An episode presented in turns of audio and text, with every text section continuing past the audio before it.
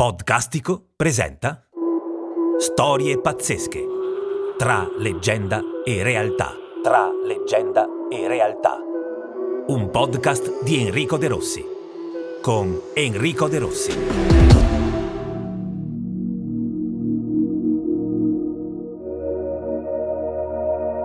Nella prima parte di questo episodio di Storie pazzesche, Coincidenze 3.0, vi avevo parlato di un libro dello scrittore Morgan Robertson, Il naufragio del Titan, scritto nel 1898.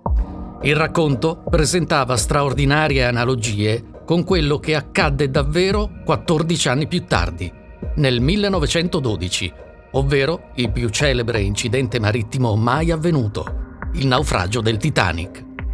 Facendo un confronto tra il romanzo di Morgan Robertson ed Il naufragio del Titanic, si scoprì che entrambe le navi erano a tripla elica e avevano due alberi.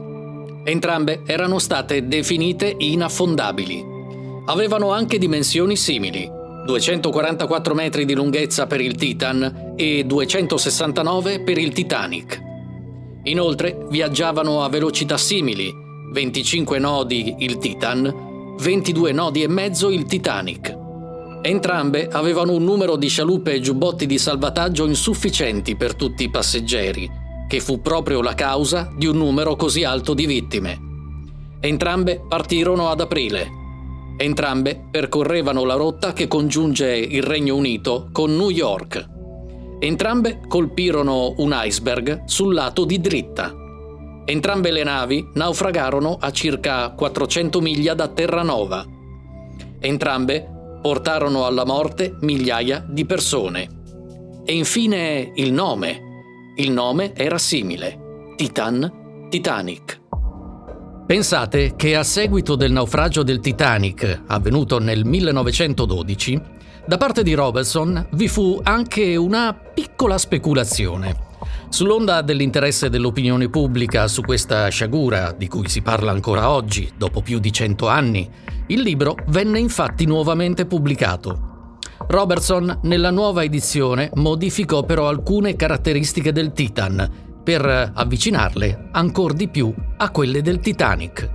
Aumentò il dislocamento da 45.000 a 70.000 tonnellate, la potenza da 40.000 a 75.000 cavalli vapore. E cambiò il titolo del libro da Futility a Futility or the Wreck of the Titan. Tuttavia, a differenza del Titanic, il Titan montava anche la propulsione a vela, particolare sostanzialmente già abbandonato dai piroscafi dell'epoca. Siccome alla fine del XIX secolo si continuava a costruire bastimenti sempre più grandi, dato che il pericolo degli iceberg durante le traversate atlantiche era noto da tempo e visto che viaggiare con poche lance di salvataggio era rischioso e considerato che Morgan Robertson era anche un figlio di capitano di nave e quindi appassionato ed esperto di marina, al punto tale che probabilmente l'invenzione del periscopio è da attribuire proprio a lui, Massimo Polidoro del CICAP spiega che fu abbastanza semplice per l'autore immaginare la storia del naufragio di una grande nave già nel 1898 e che quindi non ci sarebbe stata alcuna profezia, nonostante i numerosi parallelismi sul futuro naufragio del Titanic. Eh sì, sempre questi guastafeste del CICAP a romperci le uova nel paniere. È chiaro che non spetta a me convincere quelli del CICAP che si sia trattato di una profezia. Oltretutto, voglio chiarirlo subito, sono proprio io il primo ad essere molto scettico quando si parla di paranormale, anche per quanto riguarda i fatti che mi hanno visto protagonista e che vi ho raccontato nell'episodio precedente, oppure di quelli che fanno dei sogni che poi trovano riscontro nella realtà. La domanda che continuiamo a porci, anche se probabilmente resterà senza risposta, è quindi sempre la stessa. Si tratta di coincidenze o premonizioni? Insomma, è possibile prevedere il futuro?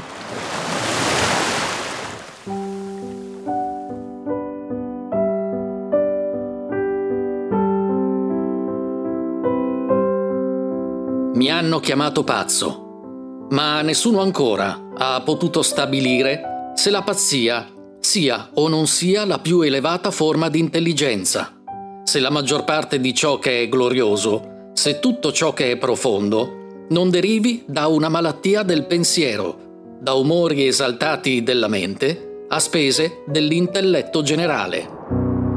Chi di voi non ha mai letto un romanzo, un breve racconto o una poesia di Edgar Allan Poe? Io ad esempio lo lessi per la prima volta alle scuole medie, per volere di un bravissimo, quanto severo, professore di lettere. Sono passati molti anni da allora, ma ricordo ancora che le letture riguardavano due dei suoi brevi racconti dell'orrore, che subito mi affascinarono non poco per le tetre e spaventose atmosfere. La maschera della morte rossa e Il pozzo e il pendolo. Forse devo proprio a lui la mia passione per i misteri, i racconti horror ed il genere thriller in generale, chissà. Per quei pochi che non lo sanno, Edgar Allan Poe è stato uno scrittore, poeta, critico letterario, giornalista, editore e saggista statunitense. Considerato uno dei più grandi e influenti scrittori statunitensi della storia, Poe è stato l'inventore del racconto poliziesco, della letteratura dell'orrore e del giallo psicologico, scrivendo anche storie di fantascienza e avventura. Fu altresì un poeta romantico di valore, anticipando il simbolismo e il maledettismo, ma forse pochi sanno che scrisse anche racconti umoristici e di satira letteraria.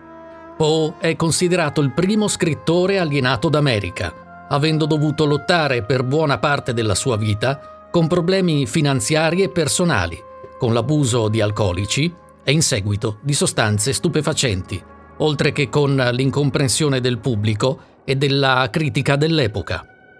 Edgar Allan Poe nacque a Boston il 19 gennaio 1809 e morì infatti molto giovane purtroppo, a soli 40 anni a Baltimora, il 7 ottobre del 1849, in circostanze davvero misteriose.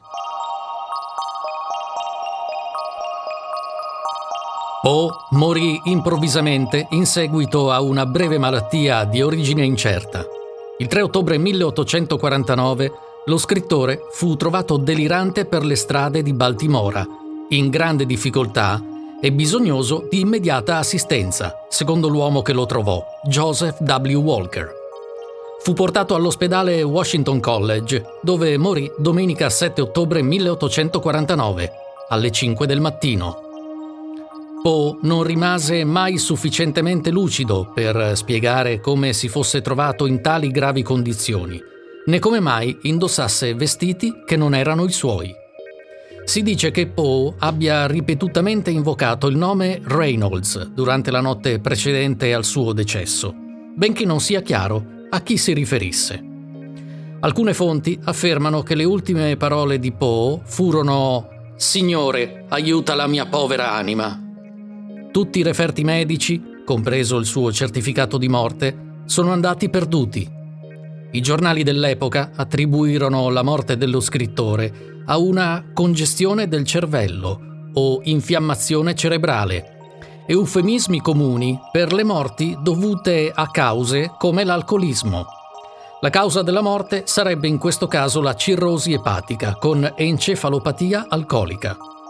L'effettiva causa della morte rimane comunque un mistero. Il fatto che Edgar Allan Poe morì a causa della rabbia è oggi una delle ipotesi più diffuse.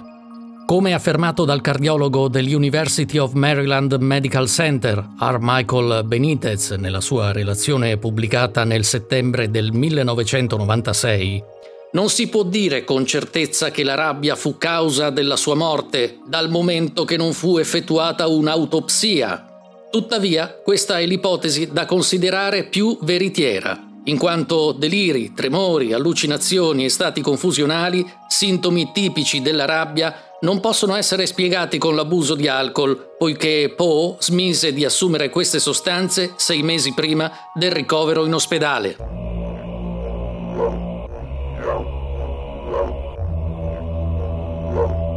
Tra il 1837 e il 1838, Edgar Allan Poe scrisse uno dei suoi pochi romanzi dal titolo Storia di Arthur Gordon Pym, tradotto anche con il titolo Le avventure di Gordon Pym. Questo romanzo è l'unico pubblicato in vita dallo scrittore e viene considerato un manifesto di quello stile spesso identificato con il nome di horror psicologico, di cui Poe, come abbiamo detto, è stato uno dei massimi rappresentanti. La fama del romanzo, che viene presentata come una serie di fatti realmente accaduti, ruota attorno alla vicenda di Arthur Gordon Pym, un giovane che si imbarca clandestinamente a bordo della baleniera Grampus e che si trova a vivere una serie di disavventure in mare. Scampato a un naufragio, viene salvato dall'equipaggio della nave Jane Guy, insieme alla quale farà rotta verso il Polo Sud alla ricerca di terre inesplorate. Secondo alcune teorie, l'ispirazione potrebbe essere venuta a Poe da fatti di cronaca. Le pagine dei giornali di Norfolk in data 18 e 19 febbraio 1836 riportano infatti la tragica notizia del naufragio della goletta Ariel. Solo 2 uomini riuscirono a scampare al disastro.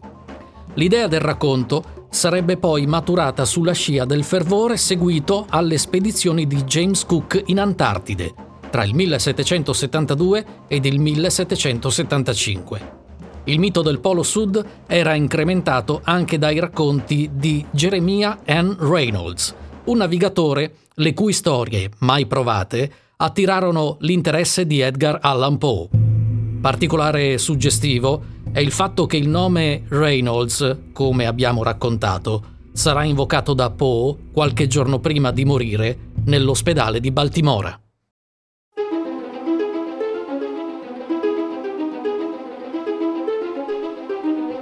Nel romanzo, Arthur Gordon Pym è un giovane amante dell'avventura, figlio di un commerciante di beni marittimi di Nantucket, che si imbarca di nascosto dalla sua famiglia sulla baleniera Grampus.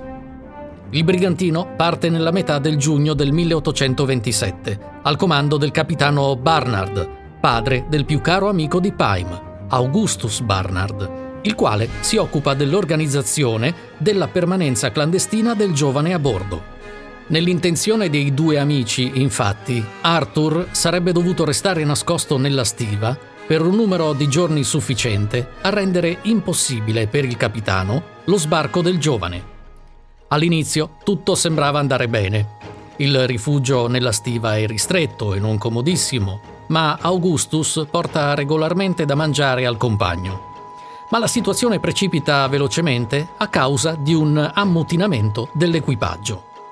Poe costruisce sapientemente la tensione, descrivendo la ferocia di un massiccio cuoco nero che fa ammazzare a colpi d'ascia decine di marinai.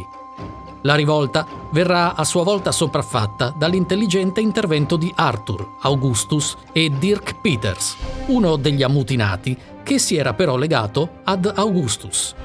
L'ultimo sopravvissuto della fazione, un certo Richard Parker, per non essere ammazzato, si unisce pure lui al gruppo. Ma le disavventure del brigantino non finiscono qui. Un'immensa tempesta danneggia gravemente la nave e segna l'inizio di una serie terribile di avvenimenti per i sopravvissuti. Per giorni i personaggi rimangono alla deriva, senza acqua e senza cibo, sopra il relitto del Grampus, e le loro forze si esauriscono rapidamente. L'avvistamento di una nave li riempie di speranza, ma solo perché la disperazione possa colpirli ancor più violentemente, quando scoprono che l'intero equipaggio di questa nave era deceduto. L'incalzante descrizione psicologica di Poe si mostra in tutta la sua crudeltà, nella decisione collettiva di uccidere e cibarsi di uno di loro affinché gli altri possano soddisfare la fame e quindi sopravvivere. Viene estratto il nome di Richard Parker, che viene ucciso rapidamente da Peters. Poco dopo morirà anche Augustus, a causa di una ferita al braccio che aveva precedentemente riportato durante una colluttazione con gli ammutinati. Peters e Arthur, grazie al sacrificio del povero Richard Parker, sopravvivono e pochi giorni dopo vengono finalmente salvati da una nave, il Jane, diretta verso territori sconosciuti dei mari del sud, per caccia ed esplorazione, e da qui il romanzo prosegue con altre disavventure. No, non vi racconteremo di queste disavventure. Se proprio volete sapere come va a finire, la cosa migliore è leggere questo thriller psicologico, uno dei primi della storia, scritto dal grande Edgar Allan Poe. E anche perché in verità siamo qui per un altro motivo. Ricordate che questo episodio si chiama Coincidenze 3.0? Bene. Seppure Edgar Allan Poe dichiarò che questo romanzo, Le avventure di Gordon Pym, fu ispirato da fatti realmente accaduti, in realtà è molto più interessante sapere cosa accadde qualche decennio dopo la pubblicazione del libro e dopo la morte di Poe.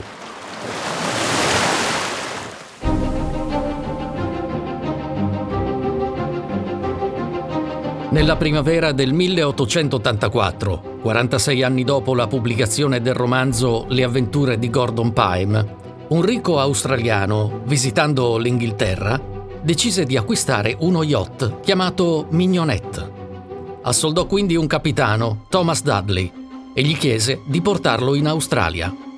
Questi, a sua volta, chiamò a raccolta una ciurma formata da 3 persone: Edwin Stevens come secondo, il marinaio Edmond Brooks e un giovane mozzo di nome Richard Parker.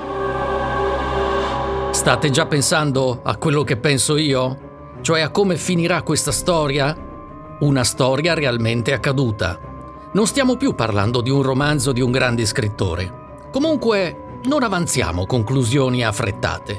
I 4 partirono a bordo del Mignonette e inizialmente andò tutto bene, fintanto che non si trovarono in balia di una tempesta che affondò la nave. Il capitano Thomas Dudley e la sua ciurma, composta dal secondo Edwin Stevens, il marinaio Edmond Brooks, il giovane mozzo Richard Parker, tutti abili marinai inglesi, dovettero sopravvivere su una scialuppa per settimane, con pochissimo cibo e la poca acqua raccolta dalle tele cerate quando pioveva. Il cibo a disposizione consisteva in 2 barattoli di rape, che ovviamente non ebbero lunga vita. Passano i giorni, nessuna nave, nessuna vela all'orizzonte che possa salvarli da un destino crudele. Riescono a catturare solo una tartaruga, di cui si cibarono per qualche giorno, ma poi più nulla. Niente cibo e pochissima acqua per altri 8 lunghissimi giorni. La scialuppa, secondo la ricostruzione eseguita durante il processo tenutosi a Londra sul finire del 1884, si trovava presumibilmente a 1600 miglia di distanza da Capo di Buona Speranza. I fatti che vi stiamo raccontando si svolsero nel mese di luglio del 1884. Il 18° giorno dall'affondamento del Mignonette, dopo 8 giorni senza cibo e 5 senza acqua, il capitano Dudley ed il secondo Stevens parlarono con il marinaio Brooks su cosa si sarebbe dovuto fare se non fosse arrivato alcun aiuto e suggerirono che qualcuno doveva essere, diciamo, sacrificato per salvare il resto della ciurma. Ma Brooks dissentì e il ragazzo, Richard Parker, al quale evidentemente si riferivano, non fu consultato. Il 24 luglio il capitano Dudley propose a Stevens e Brooks di tirare a sorte su chi doveva essere messo a morte per salvare tutti gli altri, ma Brooks rifiutò ancora una volta di collaborare al criminoso piano. In effetti, non ci fu alcuna estrazione a sorte. Quel giorno i marinai parlarono del fatto di avere una famiglia e suggerirono che sarebbe stato meglio uccidere il ragazzo per salvare le loro vite. E Dudley propose che se non ci fosse stato un vascello in vista per la mattina successiva, il ragazzo sarebbe stato ucciso. Il giorno dopo, il 25 luglio, in effetti, non apparve nessun vascello. Dudley disse quindi a Brooks che era meglio che andasse a dormire e fece segno a Stevens e Brooks che il ragazzo doveva essere ucciso. Stevens accettò, ma Brooks ancora una volta dissentì. Richard Parker, la vittima designata, intanto giaceva sul fondo della barca, indifeso, estremamente indebolito dalla carestia e assolutamente incapace di opporre resistenza. Il capitano Dudley allora pregò, chiedendo perdono per tutti loro, per fare in modo che le loro anime potessero essere salvate per l'atto che stava per commettere. Dudley, con l'assenso di Stevens, andò quindi dal ragazzo e gli disse che era giunta la sua ora. Senza pensarci due volte, gli piantò un coltello in gola, uccidendolo all'istante. I tre uomini si cibarono del corpo e del sangue di Richard Parker per 4 giorni. Insomma, proprio come aveva scritto Edgar Allan Poe nel suo romanzo Le avventure di Gordon Pym qualche decennio prima. Quindi 2 storie, una scritta e l'altra realmente accaduta, dalle analogie veramente straordinarie. 4 giorni dopo l'uccisione del povero Richard Parker, finalmente i naufraghi vennero avvistati da una nave di passaggio. Furono quindi salvati, anche se oramai stremati, e in uno stato di estrema prostrazione per tutto ciò che era accaduto, per tutto quello che avevano passato. Furono quindi trasportati al porto di Falmouth e furono processati a Exeter e poi a Londra. Dalle carte processuali, gli avvocati della difesa sostennero che se gli uomini non si fossero nutriti del corpo del ragazzo, probabilmente non sarebbero sopravvissuti per essere salvati, ma sarebbero morti di carestia entro 4 giorni. E che inoltre Richard Parker, essendo in condizioni molto più deboli, sarebbe molto probabilmente morto prima di loro. Inoltre, al momento dell'atto in questione, non c'era nessuna vela in vista, né alcuna ragionevole prospettiva di sopravvivenza. In poche parole, la difesa sosteneva la tesi che non c'era alcuna apprezzabile possibilità di salvare una vita se non uccidendone un'altra per cibarsene.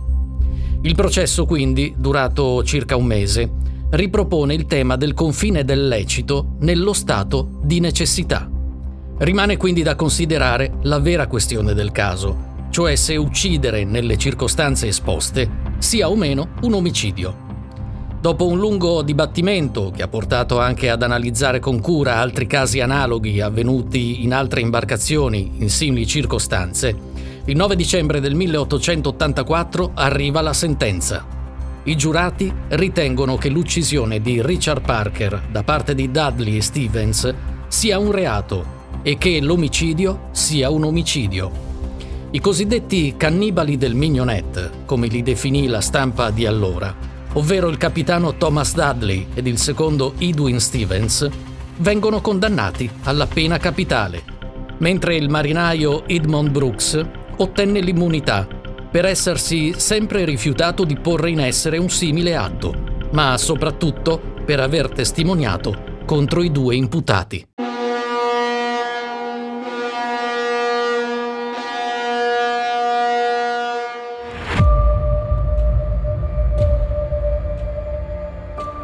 Una vicenda quindi, quella che vi abbiamo appena raccontato, che si svolge proprio come descritta nel racconto di Edgar Allan Poe, Le avventure di Gordon Pym, profetizzando, se così si può dire, anche il nome e cognome del marinaio ucciso e cannibalizzato, Richard Parker.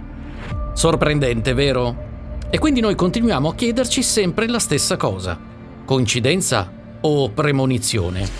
Vediamo se la prossima teoria può esserci d'aiuto a comprendere.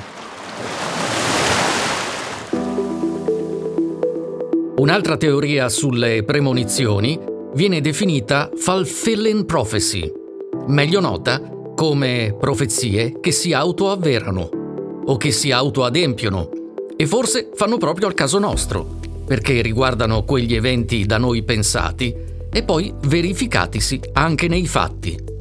Il sociologo Merton ne parlò per la prima volta negli anni 70 ed è stata anche riprodotta sperimentalmente a dimostrazione dell'influenza che esercitano le convinzioni sulla costruzione della realtà.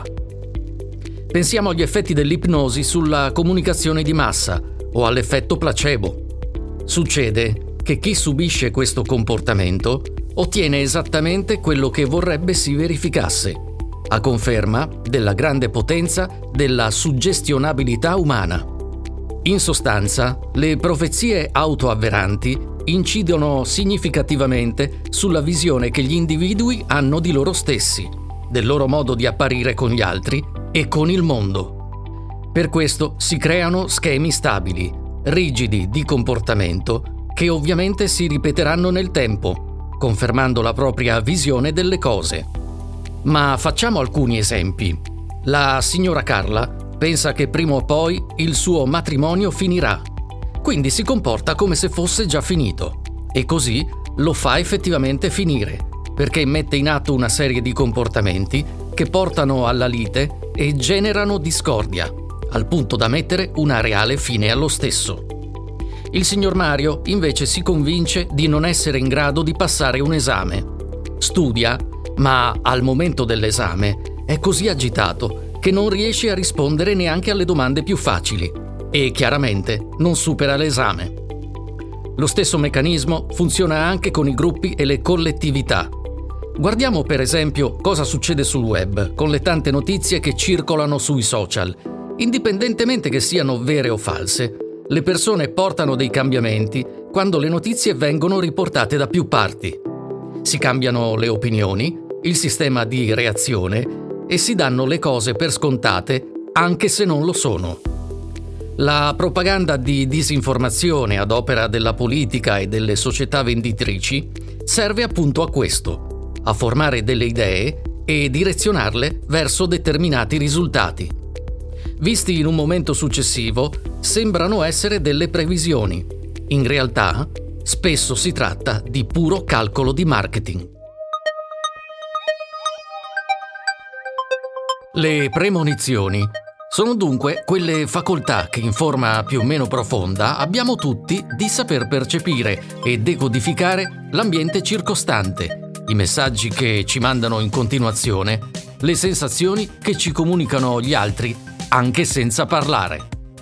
A volte riusciamo a percepirle con più chiarezza, altre volte meno, ma fanno parte delle nostre potenzialità mentali che troppo spesso dimentichiamo o non applichiamo in una vita frenetica e piena di impegni che non ci lascia il tempo per pensare, riflettere ed ascoltare le sensazioni e le emozioni che esprime il nostro corpo e soprattutto la nostra mente. Insomma, abbiamo tutti un sesto senso, che può essere aumentato coltivando l'abitudine di ascoltarlo. Per quanto riguarda le previsioni, non dobbiamo dimenticare un fattore molto importante, e cioè che valutiamo soltanto il risultato positivo della corrispondenza degli eventi rispetto alle nostre aspettative. Infatti, se l'evento si verifica, abbiamo la sensazione di averlo previsto, mentre, se non si verifica, il più delle volte non ce ne rendiamo conto o gli diamo un altro significato. Quindi, se ci rendiamo sensibili soltanto alle circostanze che appagano i nostri desideri o i nostri timori, mentre rimaniamo indifferenti a tutto il resto, significa che non è premonizione, ma è coincidenza, o per dirla con un termine caro a Jung, sincronicità. Se non si tratta di premonizione, è quindi soltanto fortuna, coincidenza o un buon risultato ottenuto con impegno. Nulla a che vedere con la vera previsione del futuro che non esiste, o perlomeno non è ancora stata provata. Storie pazzesche è una serie originale di Podcastico a cura di Enrico De Rossi, condotta da Enrico De Rossi. Tutti i diritti riservati per Podcastico.